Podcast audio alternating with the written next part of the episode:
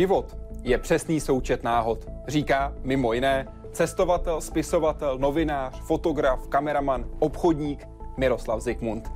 Ty hlavní cesty podnikl s Jiřím Hanzelkou. Celkem procestoval 112 zemí a teritorií, navštívil lovce lebek i pygmé, spal na vrcholku Cheopsovy pyramidy. Osobně se setkal s lidmi, o kterých se dnes můžeme už jen učit. Yuri Gagarin, Edmund Hillary, Tomáš Garik Masaryk. Byl u světových změn, které ovlivnily životy miliard lidí. Rozpad koloniálního systému v Africe, nástup a vláda komunismu v části Evropy a Ázie. A právě o klíčových okamžicích jeho cestování a jeho cesty životem teď budeme mluvit. Vítejte ve světě vědy a otázek současné společnosti. Začíná Hyde Park civilizace.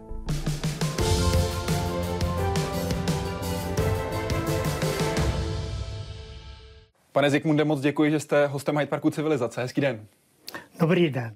Jsme u vás ve Vile ve Zlíně, kde máte mimo jiné 192 různých vydání, vašich různých knih ve 12 jazycích. Kolik knih máte dohromady? Tady v té knihovně, kterou vidíte kolem, se, kolem mne, je něco kolem 12-13 tisíc knih, které jsem sbíral celý můj život, včetně dovozu z zahraničí a dokonce mám evidované, ale pak už na to nebyl čas, čili přibývaly další a další. Jaká je pro vás ta nejcennější kniha nebo nejzajímavější, možná nejbizarnější? Já jsem někdy už během války, kdy jsem byl zaměstnaný v tom Českomoravském svazu pro mléko, tuky a vejce, jsem objevil v nakladatelství Věčné ulici knihu, která měla jednoduchý název Umění. Napsal ji pan Hendrik van Loon, tak tu jsem si za svůj první plat koupil. A tam mě úžasně ovlivnila. Umění počínaje malířstvím až po hudbu, výtvarné umění. A té si vážím, dodnes ji mám, když teď tady sedíme, tak je za mnou vzadu. Co se vám vybaví jako první, když řeknu cesta? Cesta. No, tak cesty vedou někam. A záleží na tom, kam si je nasměrujete. Takže uh, ty cesty, to bylo vlastně takové přeznamenání celého mého dětství.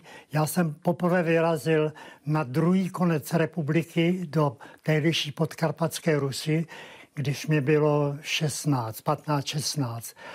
A byl jsem jediný ze třídy na gymnáziu, který byl tak daleko. Takže a měl jsem takový pocit, že jsem strašně daleko a tam jsem tehdy překročil pár kroků jenom do Polska a křičel jsem na bráchu, bráko, já jsem v cizině, měl jsem z toho úžasnou radost. Vy jste totiž eh, měl tatínka, který pracoval na železnici a tím pádem jste měl jednu volnou jízdenku ročně. Přesně tak, ano. Byly to začátky vašich cest? Byl to začátek na mých cest, ale předtím jsem už byl s tatínkem a s maminkou jako sekundán, jsem byl ve Vysokých Tatrách a teď, když jsem tam viděl ten nádherný zubořez těch mě neznámých hor, tak jsem říkal, maminko, která je Gerlachovka? A ona říkala, chlapče, to já nevím. A já jsem říkal, já bych to rád věděl, až bych na ní chtěl vylézt. A maminka mě úplně zdrtila, řekla, chlapče, a co bys tam dělal? A to bylo pro mě prostě jako když vám ustřílnou křídla, když Dedalovi ustřílel křídla. Prostě, že někdo, a notabene maminka, nemohla pochopit, že bych na ten kopec chtěl vylézt. Vylezl jste na něj někdy? Ne, ne. Mrzí vás Dodnes to? je to mým a už se na něj nedostanu. Říká Miroslav Zikmund, který zdaleka není jen cestovatel. Muž, který poznal světa kraj. Je pouze o čtvrt roku mladší než Československo. Cestovatelská dráha 98-letého Miroslava Zikmunda se začala rodit při jednom zcela banálním setkání. Všechno začalo na těchto schodech. V létě 1938 tu dva čerství maturanti čekali na zápis na Vysokou školu obchodní a mimo jiné se bavili o tom, co by chtěli dělat, až ji vystudují. Byl to právě mezinárodní obchod, co Jiřímu Hanzelkovi a Miroslavu Zikmundovi otevřelo dveře do světa. První metry první cesty začaly ubíhat tady, v pražské Opletalově ulici před ústředním autoklubu. Odsud vyrazili 22. dubna 1947. Nevyjeli ovšem jako novináři nebo spisovatelé, ale jako obchodní zástupci. Zejména automobilky Tatra propagovaly ale i další české firmy. Tato Tatra 87 se každopádně stala hlavním symbolem jejich první cesty. Kdykoliv přijdu do technického muzea a vidím tady to nádherné auto, vždycky jsem z toho pav, vždycky žasnu, že že toto auto prostě dovedlo a že to je fyzicky tenhle vůz. Přes 100 000 kilometrů, které je čekali, jim nakonec zabrali víc než 4 roky. Projeli 42 zemí Evropy, Afriky a Jižní Ameriky. Československá Tatra v Kapském městě. Během cesty zaslali kolem tisíce no, reportáží pro rozhlas časopisy. Inženýři Zikmund a Hanzelka. Ovšem primární cíl své cesty, prodávat Tatry a další české výrobky, nesplnili. V roce 1953 bylo Československo jinou zemí, než jakou opouštěli. A komunistický režim sjednané kontrakty zrušil. Komunisté brzdili i přípravy na druhou výpravu. Tyhle dvě Tatry 805 mají před sebou velký úkol. Projet se čtyřčlenou posádkou polovinu světa. Nakonec vyrazili na den přesně po 12 letech po prvním startu. Ovšem už jako hvězdy a dokumentaristé. Na okraji Prahy se s testovatelmi ještě rozloučil primátor Adolf Svoboda a rodinní příslušníci. K DU H plus Z přibyl Robert Vích a Oldřich Chudoba. A reportáže z Blízkého východu, Indie, Jihovýchodní Asie, Japonska nebo Sovětského svazu byly znovu hity. Po srpnu 68 ale upadly v nemilost a s cestováním byl konec. Veřejně mohli znovu vystupovat až po listopadu 89. Po takové době se s ní setkat, to je, to je zdroj strašný trémy. Mimořádné přátelství skončilo v roce 2003, kdy Jiří Hanzelka zemřel. Miroslav Zikmund nepřestával pracovat a žít život běžného smrtelníka. Čestný člověk, vždycky ochoten pomoci druhému. Přátelství, i když byl na výsluní a i když na výsluní nebyl. Je pro mě velkým učitelem právě v přístupu k práci, v tom dotahování věcí. Mezi ně patří 16 knih, pět celovečerních a přes 100 kratších filmů, hlavně dokumentárních. Pro historiky pak bude nejspíš nejzajímavější jeho obrovský a precizně vedený archiv a také deník, který zachycuje život jednoho muže i jednoho státu. Jaroslav Zoula, Česká televize. Pane Zikmunde, my jsme vybrali několik okamžiků z vašeho života a já bych vás rád vzal vždycky na konkrétní místo a konkrétní čas. A vás poprosím, abyste přidal, co jste tehdy prožíval a jaké to mělo důsledky. Je rok 1938. Vy jste čerstvý maturant. Stojíte na schodech, stojíte ve frontě, čekáte na zápis do Vysoké školy obchodní v Praze. Koho potkáte na schodech? Potkal jsem tam Jirku Anzelku. Byl to jeden z mnoha kolegů maturantů. Stáli jsme ve frontě a jak to tak bývá, tak co budeš dělat až? Takový ten nevyslovený otazník, až to skončíme. A to byl takový pěkný, sympatický blondáček. A hned jsme začali. A co budeš dělat, až to, až to eh, dokončíme? A říkal, no někam do světa. Je, ale protože jsme měli, byli na e, zápisu na vysokou školu obchodní, tak to už bylo dáno. Tehdejší absolventi prostě okamžitě, když absolvovali, tak vyrazili někam do světa. Jenomže tři semestry na to, v 39. nám Němci zavřeli vysoké školy a my jsme se dočkali toho e, e, okamžiku nádherného až po, po revoluci. Po sedmi letech v podstatě. Po sedmi letech. Takhle vypadal váš výkaz o studiu, který jste tehdy měl na Vysoké škole obchodní v Praze. Bylo pro vás ve vašem životě nějaké setkání důležitější než tohle na schodech? Nebylo, určitě ne, protože víte, hledat kamaráda nebo dokonce kamaráda na, na celý život, což byl případ Jirky Hanzelky, to je buď nějaké vyšší řízení, nějaký osud, nějaké sudičky, které vám to předpověděli. A to byl právě to, bylo to setkání s Jirkou Hanzelkou, kdy jsme potom už jeli po tom 45. roce po té společné koleji a dotáhli jsme to až do toho konce, kdy Jirka mě odešel. Podíváme se do dalšího roku, podíváme se na další krok, podíváme se na další část vašeho života. Je 22. dubna 1947. Jsme v Praze před budovou Autoklubu Republiky Československé v Opletalově ulici. Vám je 28, Jiřímu Hanzelkovi je 26 let, je 10 hodin 15 minut. Co děláte? Tak to byl ten okamžik, kdy nám kdo si, nám ani nám neznámých lidí z autoklubu určil toto datum. 22. My jsme na tom neměli prostě ani zásluhu, ani vinu, ale byl to ten okamžik, kdy nám pan ředitel Tatry Růžička se svým náměstkem Svobodou eh, to odpískli. Hoši, jeďte. A to byl ten nádherný okamžik, který jsme si potom toho, ten 22. duben eh, stanovili i na druhou, jak, jako startovní den na druhou cestu. A já potom z takové té tradice, i když jsem už potom bez Jiřího letěl do Austrálie, tak to bylo opět 22. dubna. Vzpomenete si, jaké pocity ve vás převládaly tehdy v ten okamžik, v ten okamžik toho startu? Strach, očekávání, napětí, radost. Co to bylo?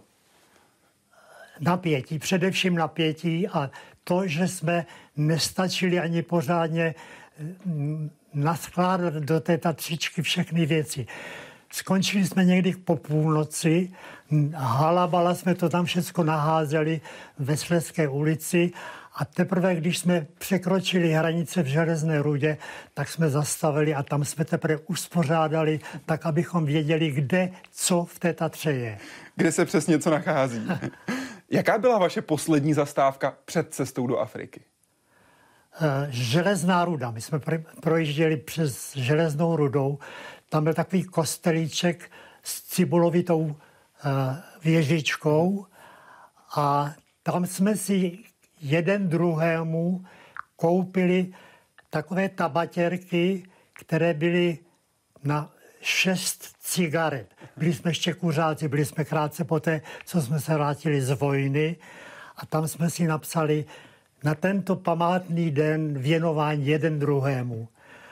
Zatímco Jirka kouřil dál, tak já jsem v Africe, hned v Alžírsku, na Sahaře zašlápl takovým teatrálním gestem posledního vajgla do Sahary a konec. Navždycky? Navždy. Od té doby jsem nesal na cigaretu. A jaká byla poslední zastávka předtím, než jste vyrazili? Předtím, než jste odjeli k autoklubu a než jste vyrazili na cestu? A co bylo k obědu? A, vy jste to připraven úplně perfektně. Stavili jsme se u mých rodičů v Plzni.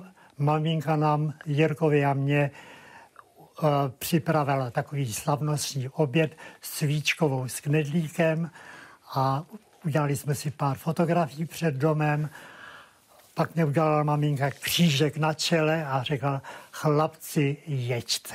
A to bylo všechno. Byla na vás pyšná v tu chvíli? No, asi byla. Maminky, maminky bývají na, na syny pyšné a zvlášť, když tam stála tedy ta, ta tříčka, že jo, tak všichni sousedé, mám ještě dokonce fotku z toho, vykukovali z oken a dívali, co se to tady děje. Tatra tam ještě nikdy předtím nebyla asi tam nebyla, byla tam taky naposled. V knize Století Miroslava Zikmunda, cestopis životopisem, píšete, cituji, jakýmsi vzorem nám byli baťováci, kteří navazovali kontakty na nových trzích. Vy jste nechtěli nabízet jednu firmu, jednu značku. Co jste nabízeli? My jsme chtěli nabízet všechno, co je československé. Taky jsme měli i vybavení československé. Dva fotoaparáty, které vyráběli v Přerově, Meopta, to byl Flexaret, zrcadlovka a potom to byla Etareta, výrobek eh, přerovské Meopty, poněvadž věděli jsme, že existují daleko, bych řekl, používanější fotoaparáty Leica, dejme tomu, světové pověsti, ale chtěli jsme mít československé výrobky a ku podivu jsme se strefili, protože oba ty fotoaparáty měly výbornou optiku. A odjížděli jste zdaleka ne jako cestovatelé, nebo spisovatelé, nebo reportéři, ale jako biznismeni.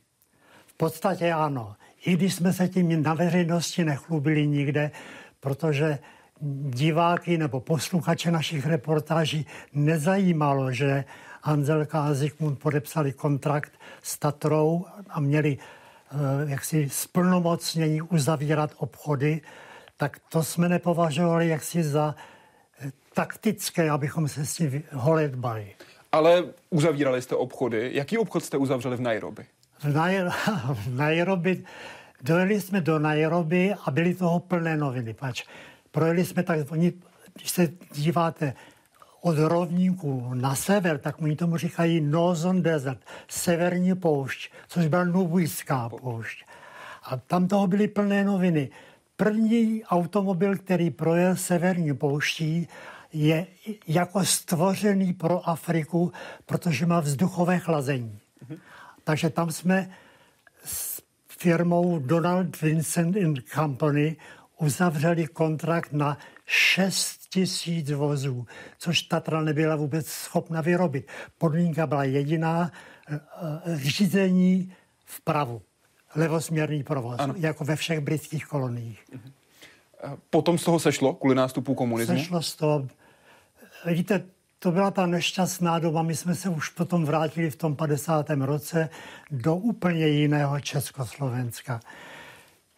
Ty generální řediteli prvorepublikové, zkušené manažéry, že, tak ty režim vyházel jako nespolehlivé a dosadil tam takové ty neskušené mládenečky, říkali jim modrokošiláči v modrých svazáckých košilích, kteří neměli vůbec ponětí o tom, co je zahraniční obchod. A to podle, taky, podle toho to dopadlo. Jsme na cestě, konkrétně v libijské Sirtě. Je 28. května 1947. Řídí Jiří Hanzelka. Selhávají brzdy a vybouráte. Jiří Hanzelka si poranil nohu, která se potom bude dlouho hojit. Samotný vůz Tatra vypadal po té nehodě takhle. Co bylo napsáno ve zprávě pojišťovny? Tím, že jsem uměl italsky, tak a byl tam personál, byť to bylo pod britskou zprávou. Nezapomeňte, že celá Libie byla no vlastně i ty severní kolonie byly ve směs pod britskou zprávou, jakožto vítěznou velmocí. Tak jsme sepsali protokol a díky tomu protokolu jednak zaplatila britská pojišťovna Lloyd veškerou škodu. To bylo taky další geniální tak těch ředitelů Tatry, že uzavřeli pojistku, která kterou nebyla schopna žádná československá pojišťovna uzavřít. Tak se podpojistili nebo nadpojistili u Lloyda londýnského. Takže nakonec Britové celou tu uh, škodu, a to bylo jimi nastražená, přestřinuté, uh, přeříznutá lanka, pedálové brzdy a naštipnutá lanka ruční brzdy, že? Mm.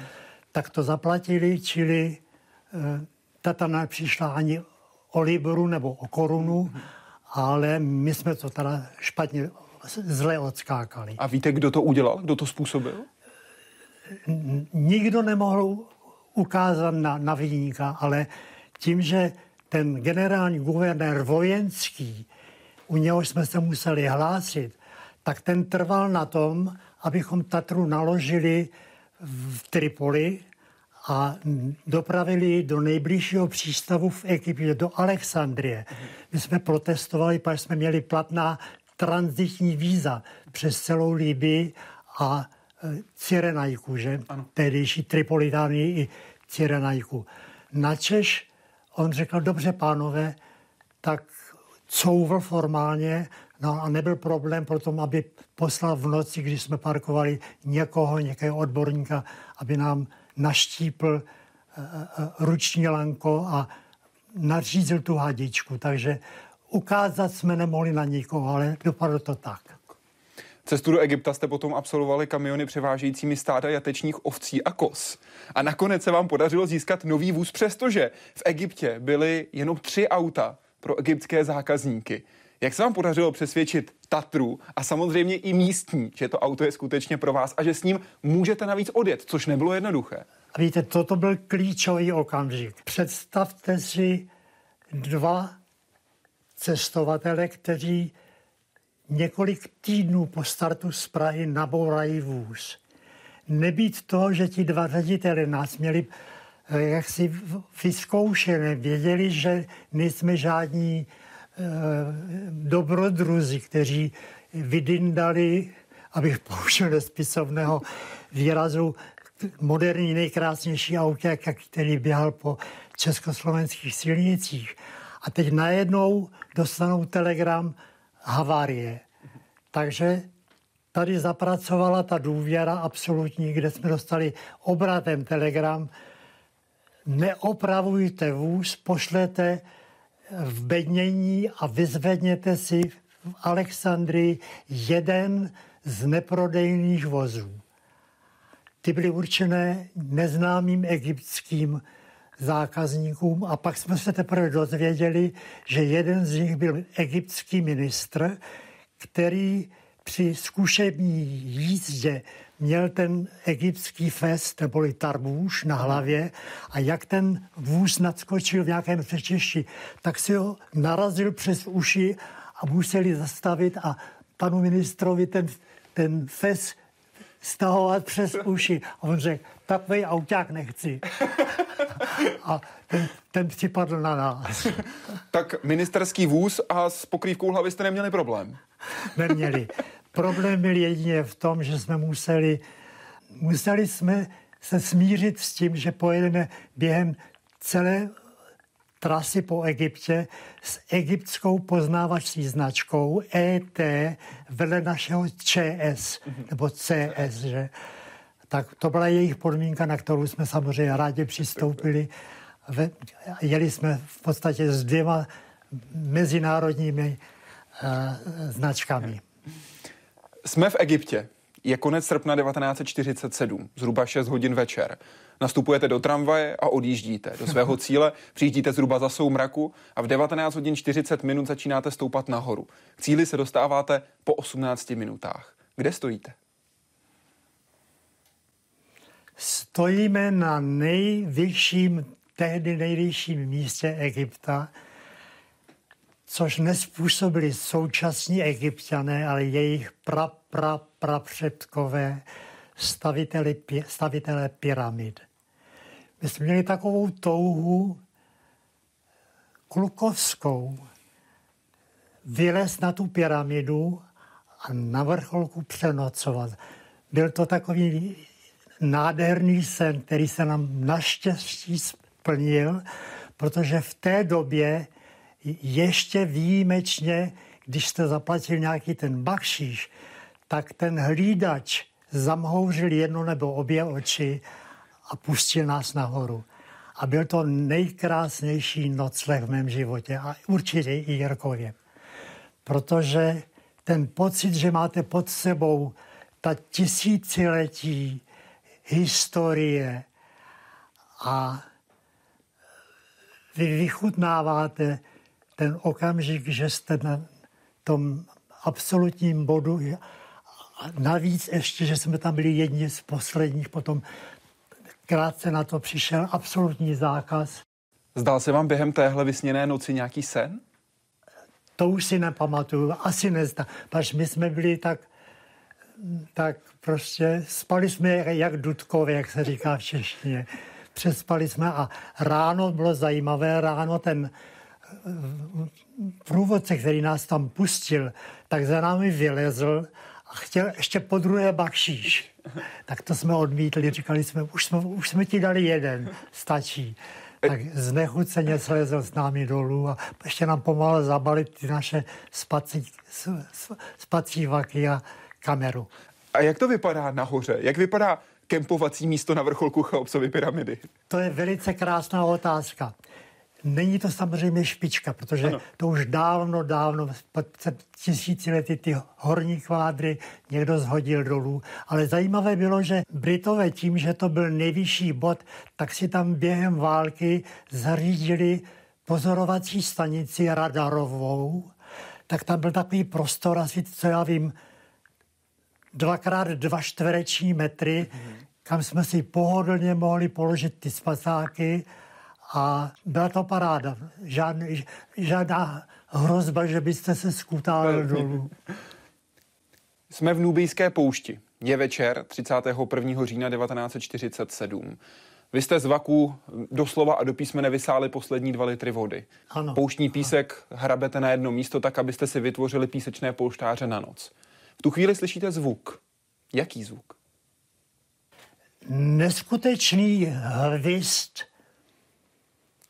A já říkám, Jirko, toto je lokomotiva, to je, já jsem Maschinenführerův syn, takže jsem znal, co dělají lokomotivy, parní v tomto případě.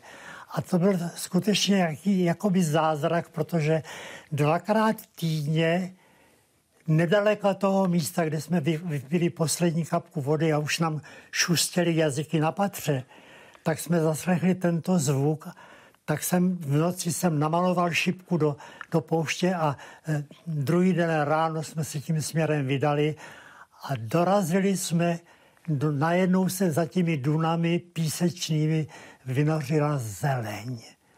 Nádherná zeleň, datlové palmy a lesk vody a to byl Nil. Takže jsme si tehdy připadali jak ti velbloudi, kteří kleknou na kolena a chlemtají vodu z Nilu, když jsme věděli, že ta voda je nakažena bilharzí, mm-hmm. že? Ale byla to voda. Bylo to už na hranici? Spásná voda. Bylo to pro vás už na hranici života a smrti? Bylo, bylo, bylo. A víte, a co bylo neuvěřitelné, že jsme ještě téhož nedojeli, podél, už podél Nilu, jsme dojeli do, myslím, že se jmenovala ta, ta vesnička Atbára. A tam už na nás čekali eh, sudanští no, novináři. Dověděli se, že jsme tou pouští projeli. A večer nás pohostili s skleničkama whisky, v které zvonily kostečky ledu. Něco naprosto neskutečného. Ráno jsme skoro umírali žízní a najednou whisky se vodou. Vychlazená. To, abyste to jsou to... ty zázraky, víte, ty nečekané okamžiky. Vy jste byli první, kdo projel Nubijskou poušť sériovým vozem. Nikomu před vámi se to ano. vůbec nepodařilo. Jak jste se tehdy orientovali? Protože samotný systém GPS čekal na svůj start ještě dalších 31 let. Teprve tehdy byla vypuštěna první družice, kdy ano. začalo vůbec její testování. Jaké jste vy používali nástroje pro orientaci? Eh, když jsme přijeli do Nag Hammadi, to je město, dneska už velké město, severně od Luxoru, tak tam byl velký cukrovar. Zpracovávali tam e, třinu cukrovou. A jeho ředitelem byl vysloužilý e, pilot, který sloužil pod e, maršalem Montgomerym. A když jsme se loučili, tak říkal, panové, vy máte tady takové ty náramkové kompasy, to je na nic toto. Já vám věnuju kompas ze Spitfire, v kterém jsem lítal a ke kterému mám takový citový vztah, budete to mít ode mě jako dárek.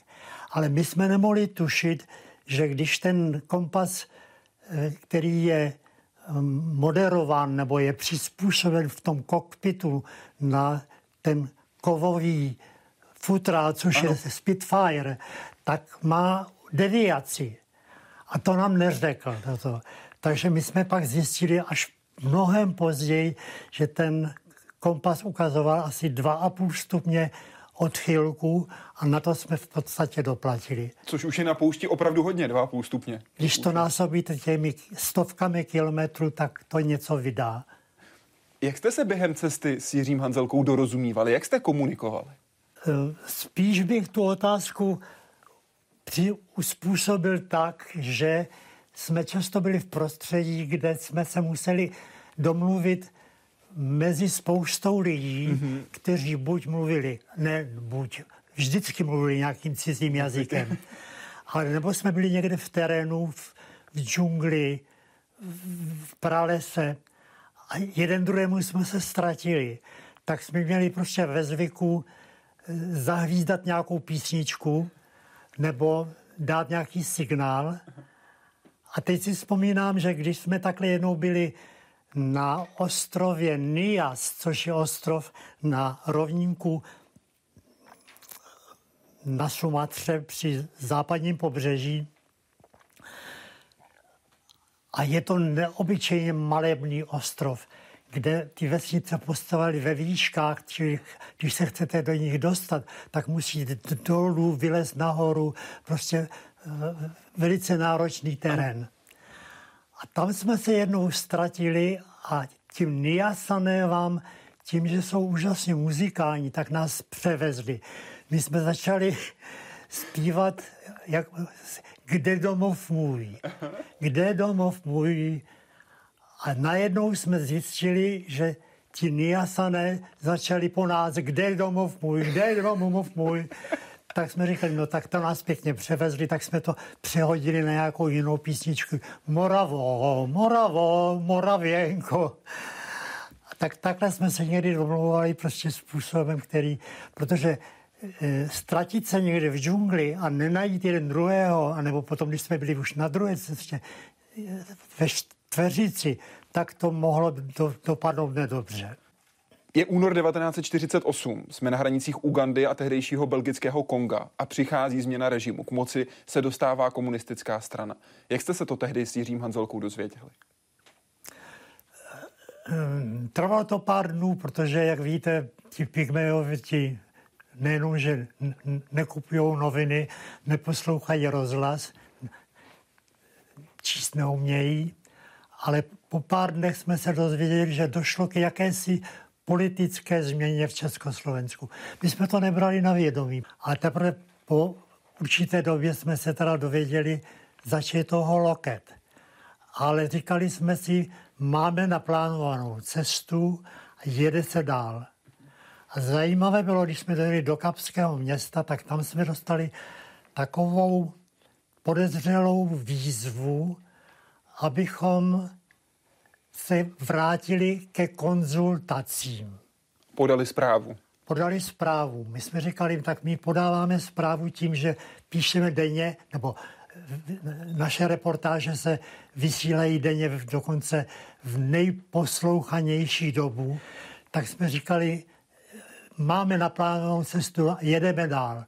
Takže jsme odmítli poradu, protože jsme tušili, že by to mohlo být taková léčka, jak už se nevrátit zpátky do Kapského města. A kdy jste si uvědomili, kdy jste se to dozvěděli, přece jenom na tu dálku a na tehdejší možnosti komunikace, že se k moci dostal, cituji Český zákon 198 lomeno 1993 sbírky, k moci zločinný, nelegitimní a zavržení hodný režim? To máte jaký paragraf? To, to, co to je? Odstavec 2 zákona poprvé. 198 lomeno 1993 ano. sbírky. Je to zákon o protiprávnosti komunistického režimu a odporu proti němu. Jste první, kdo mě, kdo mě to říká, to, to jsem nikdy nevěděl. To, děkuji za novou informaci. Víte, ty změny byly postupné. Jediné řešení bylo nebrat to na vědomí a pokračovat s československými pasy, což už v některých případech bylo nebezpečné. Konkrétně vaše oblíbená Chile. Chile přerušila diplomatické styky, čili my jsme se, měli jsme Chile jsme měli v plánu a tam nás nepustili, čili jsme změnili plán a pokračovali jsme severní Argentinou do Bolívie a potom do Peru. Vy jste v Tokiu v roce 1963 vstoupili do komunistické strany. Proč? Jirka Hanzelka dostal, když jsme byli v Hirošimě, dostal telegram, aby se vrátil domů, protože jeho manželka těžce onemocněla. Potom rok potom, co jsme se vrátili, zemřela. Ano. Zhoubný nádor, rakovina. A když se vrátil, tak byl plný optimismu. A říkal, eh, v Československu, řekl doslova si pamatuju tu jeho formulaci, se lámou ledy. Tak jsme se rozhodli k tomuhle kroku, který jeho jsme potom nejenom mohli, ale taky litovali. Ale stalo se, ale měli jsme vám takový zajímavý pocit. Šlo to diplomatickou poštou, ta přihláška do partaje. Seděli jsme s Jirkou a říkali jsme si, teď v tom letadle, které šlo to diplomatickou poštou, je ta naše přihláška a je tady tak jako v takovém vzduchoprázdnu. Což byla taková, bych řekl, útěcha, že to letadlo třeba může spadnout a s ním i ta přihláška do partaje. Teď to říkám jako s úsměvem, ale bylo to naše rozhodnutí a stáli jsme si za ním. Jste chtěli posílit to reformní křídlo komunistické ano, strany? Ano. Je září 1963 až listopad 1964. Vy projíždíte mimo jiné přes Sibiř a navštěvujete jednotlivé části Sovětského svazu. Jedete se podívat do průmyslových podniků a následně píšete takzvanou zvláštní zprávu číslo 4, ve které popisujete, jaké důsledky měl stalinistický režim na Sovětský svaz a také jak ta aktuální situace v Sovětském svazu vypadá. Popisujete hospodářství, služby, dopravu, lidské vztahy a také propagandu. Jak důležité pro vás osobně bylo popsat, jak to v Sovětském svazu tehdy skutečně vypadalo? Oni se snažili během celé té doby nás prostě, řekl bych, až do toho utáhat neustálými setkáními s veřejností. Připravovali eh, na každý večer, kam jsme vždycky dojeli, nějakou besedu, místo, aby, aby nás nechali odpočinout, abychom se dospali, abychom si doplnili poznámky, že, abychom byli jaksi ažur, tak vždycky nás se snažili prostě utát. To byl cíl, to jsme pak prokoukli, ale přitom jsme se často dozvídali na těch schůzkách věci, které jim buď tím, že se muselo připít nějaký ten stakan, mm-hmm. tak jsme se dozvídali věci, které eh, před námi normálně tajili. A to byl zdroj těch informací, které jsme potom postupně zhromažďovali a vyústili v tu tajnou zprávu ZZ číslo 4. Zvláštní zpráva, eh, kterou jsme nakonec předali nejenom adresát, hlavnímu adresátu, což byla předseda Akademie věd, doktor Šorm, ale nakonec i Brežněvovi. Mimo jiné jste také psali, napsali, cituji, Obecný velice častý jev je neracionální využívání hospodářských možností, zaostalé služby, nečinné stroje, rozkopané závody, očividné a časté plítvání materiálními hodnotami a také lidskými silami. Nevážnost k času, často i plítvání politickými hodnotami. Jak se k tomu postavilo vedení Československé socialistické republiky, když jste to přivezli zpátky a nabídli? Nevlídně. Je to eufemismus nevlídně? Nevlídně, protože to považovali za, taky to tak označili, že to byl protisocialistický pamflet. To bylo oficiální označení z, jaksi z předsednictva UVKSČ, ale my jsme se tím nenechali odradit, protože jsme věděli, že ještě řeknu tolik, když jsme se setkali s Brežněvem v Moskvě, tak nám položil otázku, jestli podobnou zprávu, jakou jsme napsali předtím o Japonsku a o Indonésii, jestli taky napíšeme o Sovětském svazu. Tak jsme řekli, samozřejmě, pracujeme na ní. Pak jsme si jenom položili otázku, jak to, že to ví ten Brežněv. A muselo to být indiskrecí někoho z těch příjemců předchozích našich zpráv. A to byli lidé, z vedení UVKSČ, z předsednictva, kteří si, a teď možná použiju slova, chtěli u Brežněva šplhnout. Tak Jsme v době mocenského souboje po Chruščovovi vědomí, nastupuje že? Brežněv. No, takže Brežněv nakonec tu zprávu dostal a dopadlo to dokonce tak, že Jirka Hanzelka, který uh, uh, šel na poštu v Jindřížské ulici a tam podal telegram Leonid Ilíč Brežněv Kreml Moskva a latinsk, latinskými písmeny v ruštině připravená zpráva hotová, vzdělte laskavě, kdy můžeme osobně předat. A pak mi Jirka líčil, jak z toho budníčku na hlavní poště v Jindřížské vykoukla ta úřednice a říkala, občanský průkaz.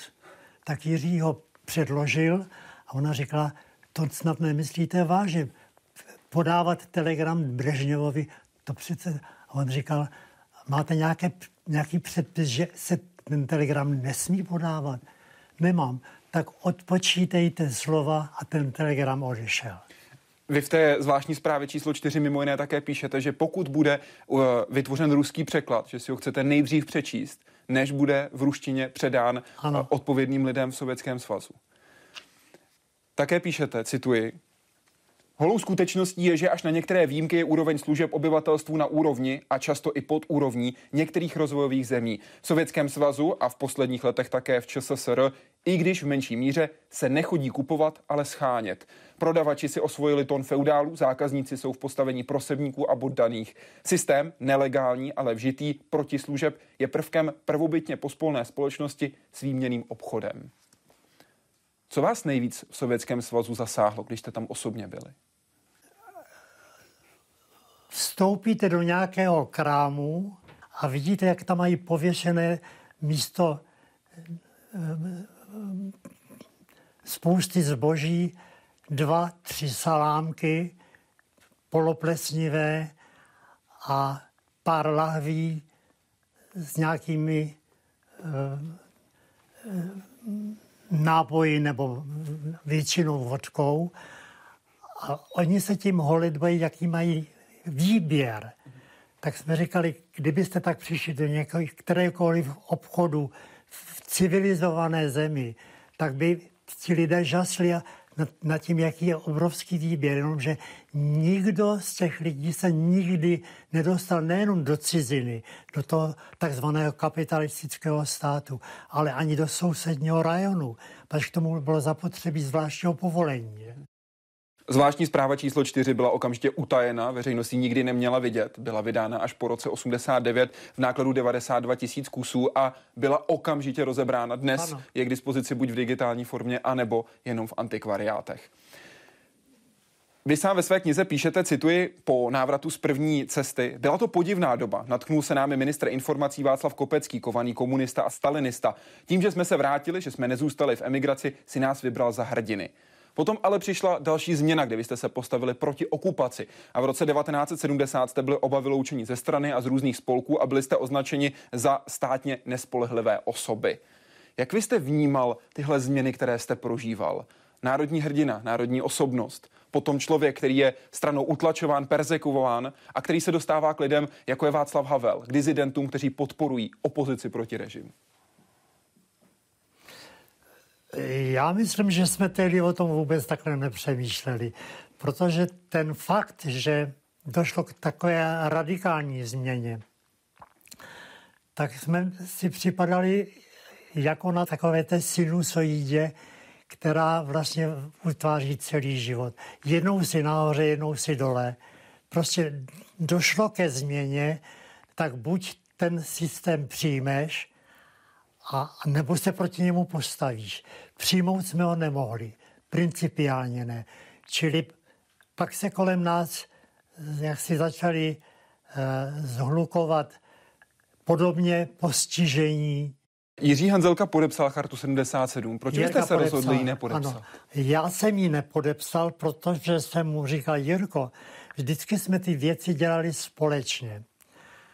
Když jsem nebyl u toho zdroje, tak to bych si připadal, jako když jsem naskočil do rozjetého vlaku a on říkal, Mirku, to bylo úplně jinak. To bylo všechno utajené. To my jsme do poslední chvíle navzájem komunikovali bez telefonu. Jenom eh, chodili jsme někde třeba po ulici, abychom si vyměnili názory. To potom byl ten kritický okamžik toho 6. ledna, kdy se od kdy Václav Havel s Pavlem Kohoutem odvážel tu uh, chartu vlastně do parlamentu, aby, aby ještě mohli podat na poště, jestli se nemýlím. Takhle to probíhalo, že? A už je lapli estebáci a znemožnili jim, aby to vůbec podali oficiální cestou. Takže já jsem to i to nepodepsal, ale za to jsem potom se postavil za Jirku, když se uh, objevil takový nadstiutračný článek o tom, jak Jiří Hanzelka je v, placen cizími mocnostmi a podobně, tak jsem napsal do redakce toho, toho uh, časopisu a potom někdo si ze signatářů charty mě poděkovala, řekla, že to bylo víc, než kdybych byl podepsal chartu. Vy ve vaší knize Století Miroslava Zikmunda, cestopis životopisem, popisujete velmi podrobně také to, jak vás sledovala STB a jak jste se vy sám vnitřně vyrovnával s tím, když jste se dozvěděl, jaký lidé na vás donášeli. Jasně jste řekl, že to nechcete říct, že by se potom veřejnost obrátila jenom proti těm dětem těch, kteří ano, donášeli ano. a to nechcete. A to je podrobně popsáno ve vaší knize. Mě by zajímalo, kolikrát se ve vašem životě změnil svět kolem vás? Z vašeho pohledu. Každý den. Každý den, ale já vám to vysvětlím. Tím, že jsme se neustále pohybovali z místa A na místo B až na místo Z, nebo Ž s háčkem, tak jsme měli postaráno o neustálou změnu. A to bylo to blahodárné prostředí. Takže když potom došlo k těmto událostem, jak si toho politického ražení, tak jsme se s tím vyrovnali velice jednoduše. Je to jedna ze změn. Když říkáte my, říkáte Miroslav Zikmund a Jiří Hanzelka. Kým vším pro vás Jiří Hanzelka byl? Víte, Jirka Hanzelka byl, jak to říct, můžete mít přítele, můžete mít kamaráda, ale když je to přátelství, které je stvrzováno dnes a denně nějakým rizikem, nebezpečím, a víte bezpečně, že se na toho chlapa můžete spolehnout v každé situaci, tak to je potom to přátelství, které přetrvá. Které přetrvá až do toho okamžiku, kdy jeden odejde, anebo je natolik nemocný, že už není schopen, aby pokračoval v té společné práci. A to byl případ Jirky Hanzelky. Kdyby tady dneska s námi seděl, co byste mu řekl? No asi bych mu poděkoval, že to byl prima, že to byl bezvadný kluk. Vy sám ve své knize píšete, že jste se málo chválili, že jste dobrou práci považovali za samozřejmost. Ano, za co byste ano. ho hlavně pochválil? Uh, víte, my jsme měli v podstatě takovou nepsanou vlastně soutěživost. Pořád jsme jeden druhýho, aniž jsme si toho byli vědomi, nebo aniž jsme si to jeden druhému pověděli. Chtěli být lepší než ten druhý. Vy jste ve svém životě i právě kvůli turbulentním změnám, které jste prožíval, vystřídal řadu zaměstnání. Jaké zaměstnání jste chtěl dělat a nikdy nedělal? No, teď jste mi položil otázku, kterou mi ještě nikdo nepoložil. Fakt, děkuji za ní. No, to budu za chvilku přemýšlet. My jsme těch zaměstnání společně s Jirkou měli spousty. Od eh, reporterů, spisovatelů. Přitom jsme si nikdy nedělali žádné, žádnou čáku na to, abychom se považovali za spisovatele. Že? Byli jsme dokonce i zaměstnavateli, protože tím, že jsme vycházeli v takovém obrovském nákladu, tak jsme v podstatě zaměstnávali spousty dřevorubců, kteří museli pokácet hektary lesa, než ty knížky mohly být vytištěné. Že? Ale já jsem měl někdy takovou představu, že bych měl příležitost mít nějaký, být takovým nějakým neviditelným eh, mužíčkem nebo nějakým takovým stvořením, které by bylo vybaveno perfektní nahrávací technikou. Přitom by dokumentovalo, kromě toho, že by to bylo všechno v barvě, dokumentovalo by to i vůně, pachy, takže dejme tomu, teď mě napadá, ve škole jsme se učili o Demosténovi. Demosténec, jak víme, byl vynikající řečník, dostal se do čítanek a já si tak představuji, jak bych byl přítomen tomu, kdy ještě ten Demosténec nebyl, jak jsme ho znali potom z obrázků v dějepisech, ten zarostlý fousáč, ale jak by to byl ten mladý, ctižádostivý, eh,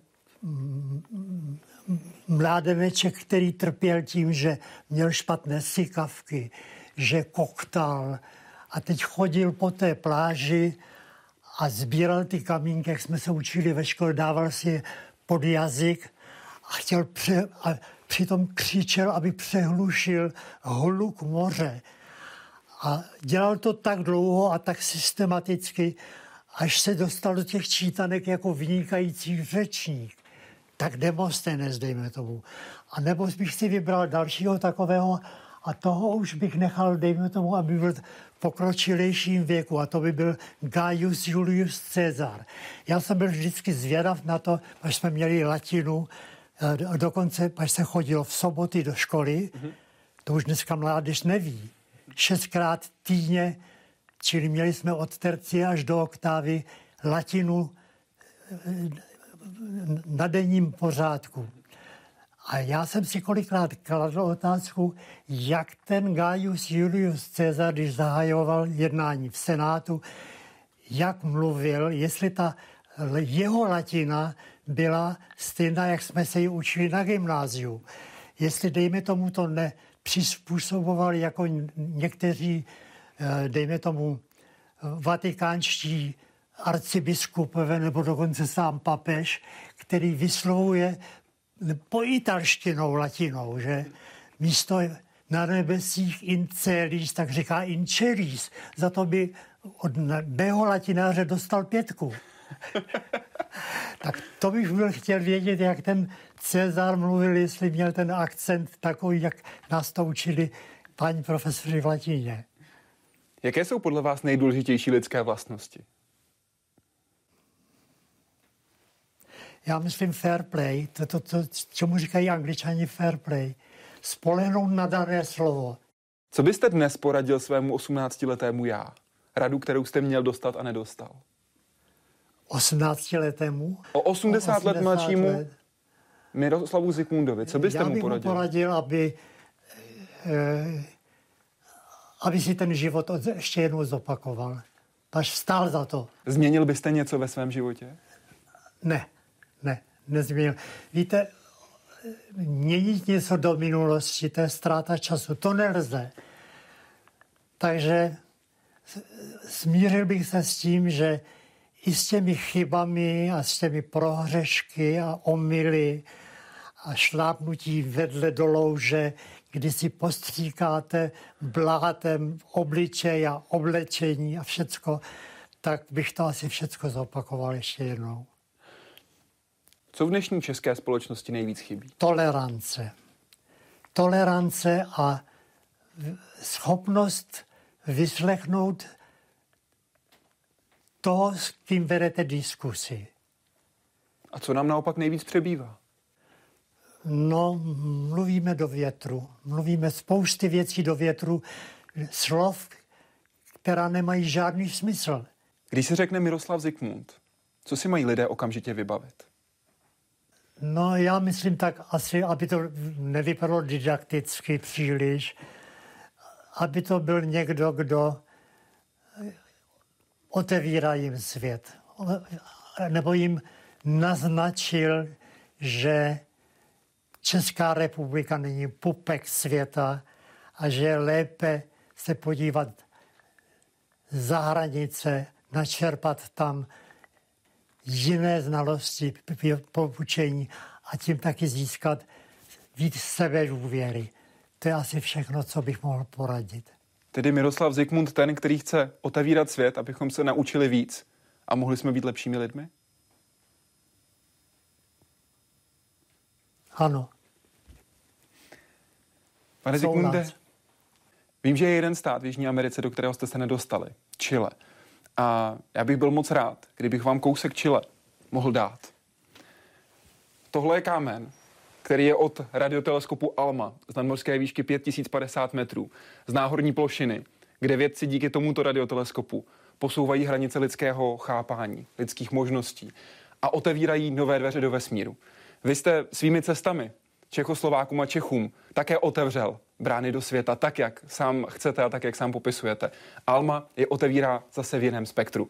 A byl bych moc rád, pokud by tenhle kousek toho, jak vědci dnes otevírají svět, byl tady s vámi, protože vy ten svět jste otevíral, otevíráte dál. Daniel, já si ho pohladím. On je z jedné strany takový strupatý, ale z druhé strany je krásně hladoučký. Děkuji vám moc. A děkuji mnohokrát za rozhovor a přeji vám hlavně pevné zdraví. Děkuji já, i vám já. Děkuji. Hostem Hyde Parku civilizace dnes byl Miroslav Zikmund.